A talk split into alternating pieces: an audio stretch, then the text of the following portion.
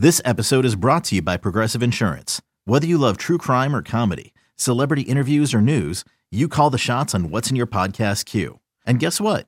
Now you can call them on your auto insurance too with the Name Your Price tool from Progressive. It works just the way it sounds. You tell Progressive how much you want to pay for car insurance, and they'll show you coverage options that fit your budget. Get your quote today at progressive.com to join the over 28 million drivers who trust Progressive. Progressive Casualty Insurance Company and Affiliates. Price and coverage match limited by state law. From producers Matt Damon and Ben Affleck, explore how art and music sustained hope during the siege of Sarajevo, thanks in part to humanitarians and the band U2. Kiss the Future. New documentary now streaming exclusively on Paramount Plus. Go to Paramount Plus to try it free. Terms apply. All right, we are back with another instant reaction podcast following fall camp practice number six, I believe. Uh, it was the first fully padded practice of camp, so that was notable. And from our perspective, the media's perspective, it was notable because we got to watch the whole thing.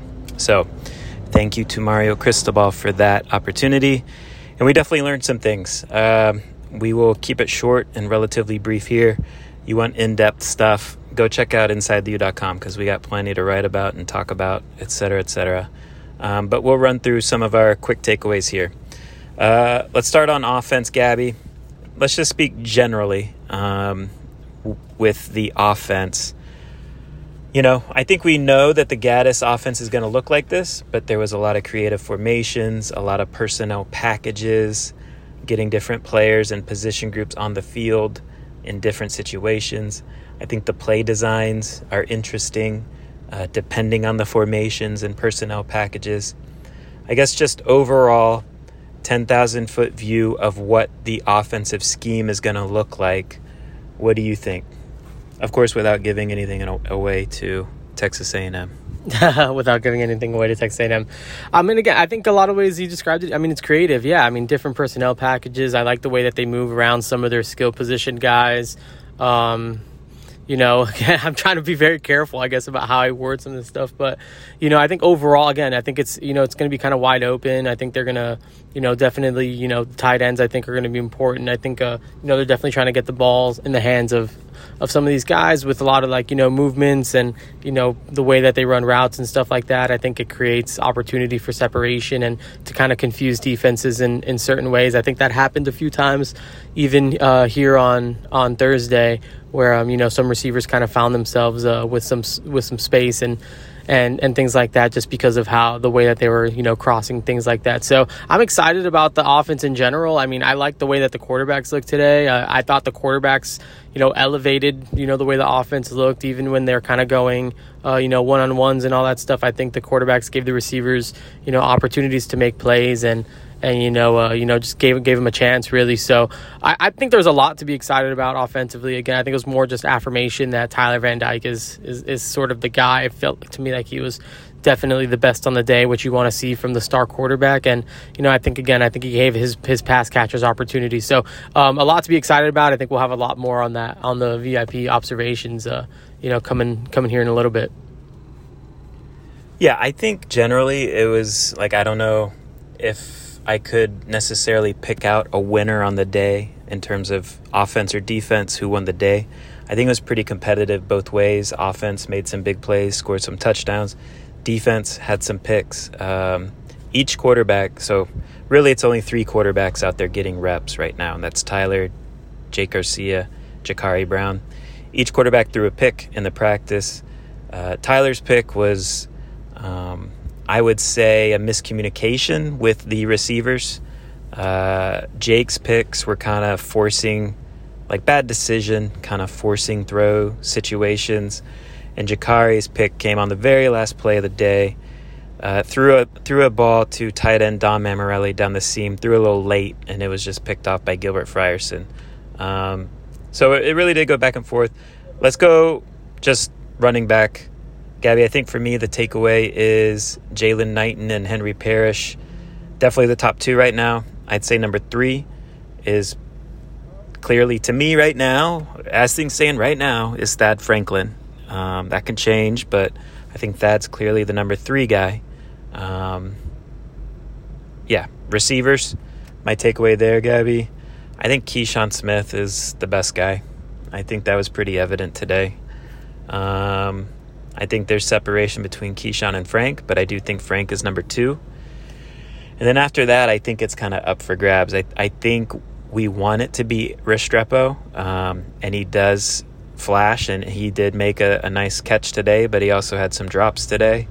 Um, so I think that number three job's up for grabs, and I think Michael Redding's in the mix. I don't know if he's going to necessarily be the guy, but to me, that was one of the more interesting developments uh, today. Is I think it's started. It's time to start moving Michael Redding up above that line in terms of playing rotation guys. I think Redding is is in that group right now.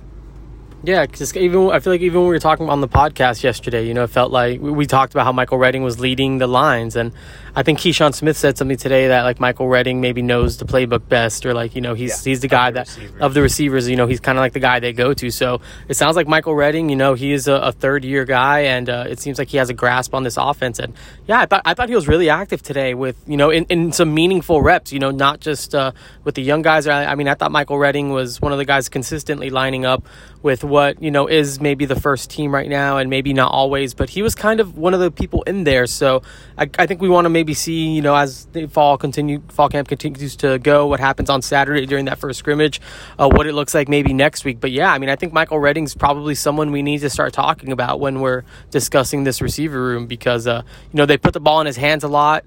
Um, I think you know they kind of targeted him a lot. Uh, you know, they I saw him moving around in the backfield, you know, kind of motioning and all that type of stuff, and you know, kind of swing stuff too. So I mean, pause. I pause. um, sorry. Um, so you know, a lot of a lot of different things there where Michael Redding was you know being used in in different ways. Tight ends, uh, Will Mallory's in a limited jersey, uh, which I don't think should be surprising because they they were wearing full pads today, so it is more of a contact practice.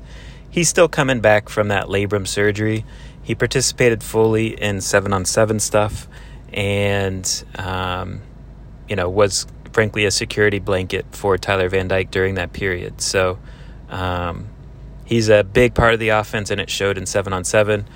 I thought Elijah Arroyo looked good um, in 11 on 11.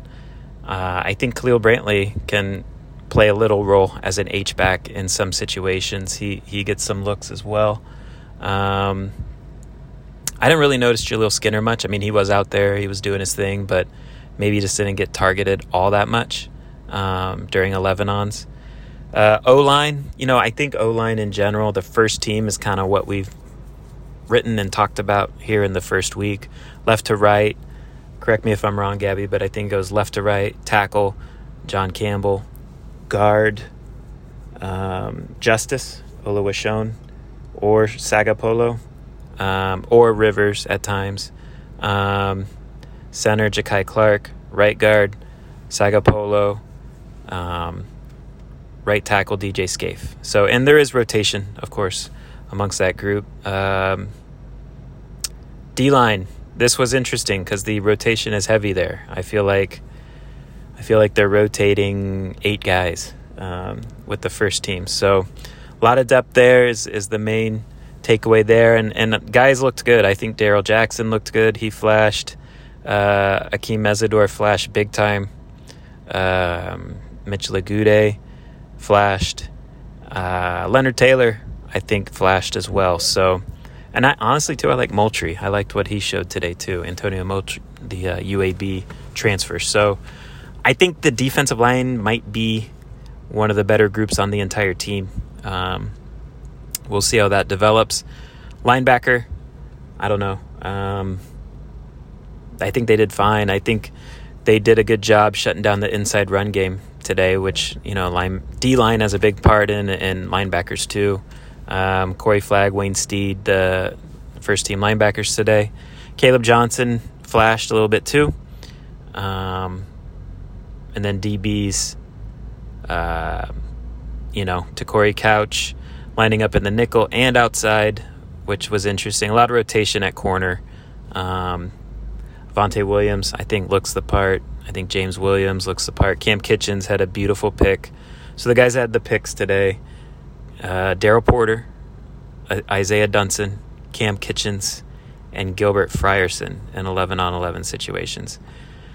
I guess, Gabby, your main takeaway on defense. Um, what would you say is, is maybe the, the biggest thing you learned today? Yeah, I just think all the bodies that they kind of throw at the, you know, in, in that in that on, on that defensive line.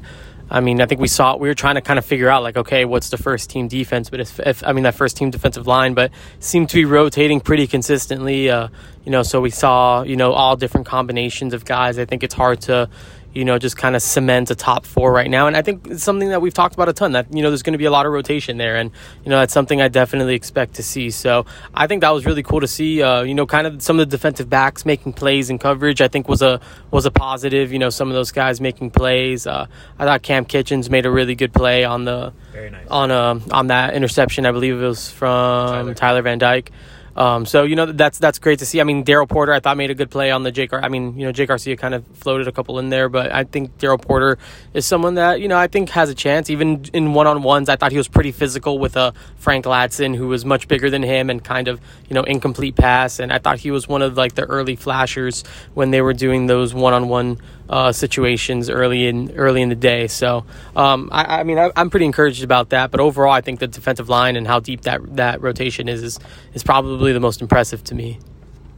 So again, fun practice, lots to write about. Check out InsideTheU.com for our VIP thoughts, where we go a level deeper in kind of sharing our thoughts on, on what we saw and, and how maybe some of the backups looked and all that good stuff. So um, appreciate everyone for listening. Thank you to Mario Cristobal for letting us to letting us watch a full practice. Um, definitely helps provide context on where things are at. And um, until next time, take care. This is Tony Kornheiser's show. I'm Tony. You expected someone else? So, what exactly is the show about? Hmm, I don't know. It's a sports show nominally. Football's over, but we're finally at a point where things matter in college basketball, and baseball season is on deck. Greatest three words in the English language pitchers and catchers. We have some of the best voices come on and explain what matters or what makes an upset, like Ryan does. Nine over eight. No, that's not an upset. No, yeah, it is, Bob. And if you're lucky, I might just tell you about my search for discounted sleep pants or my worries about what my dog just ate. Listen on the Audacy app or wherever you get your podcasts.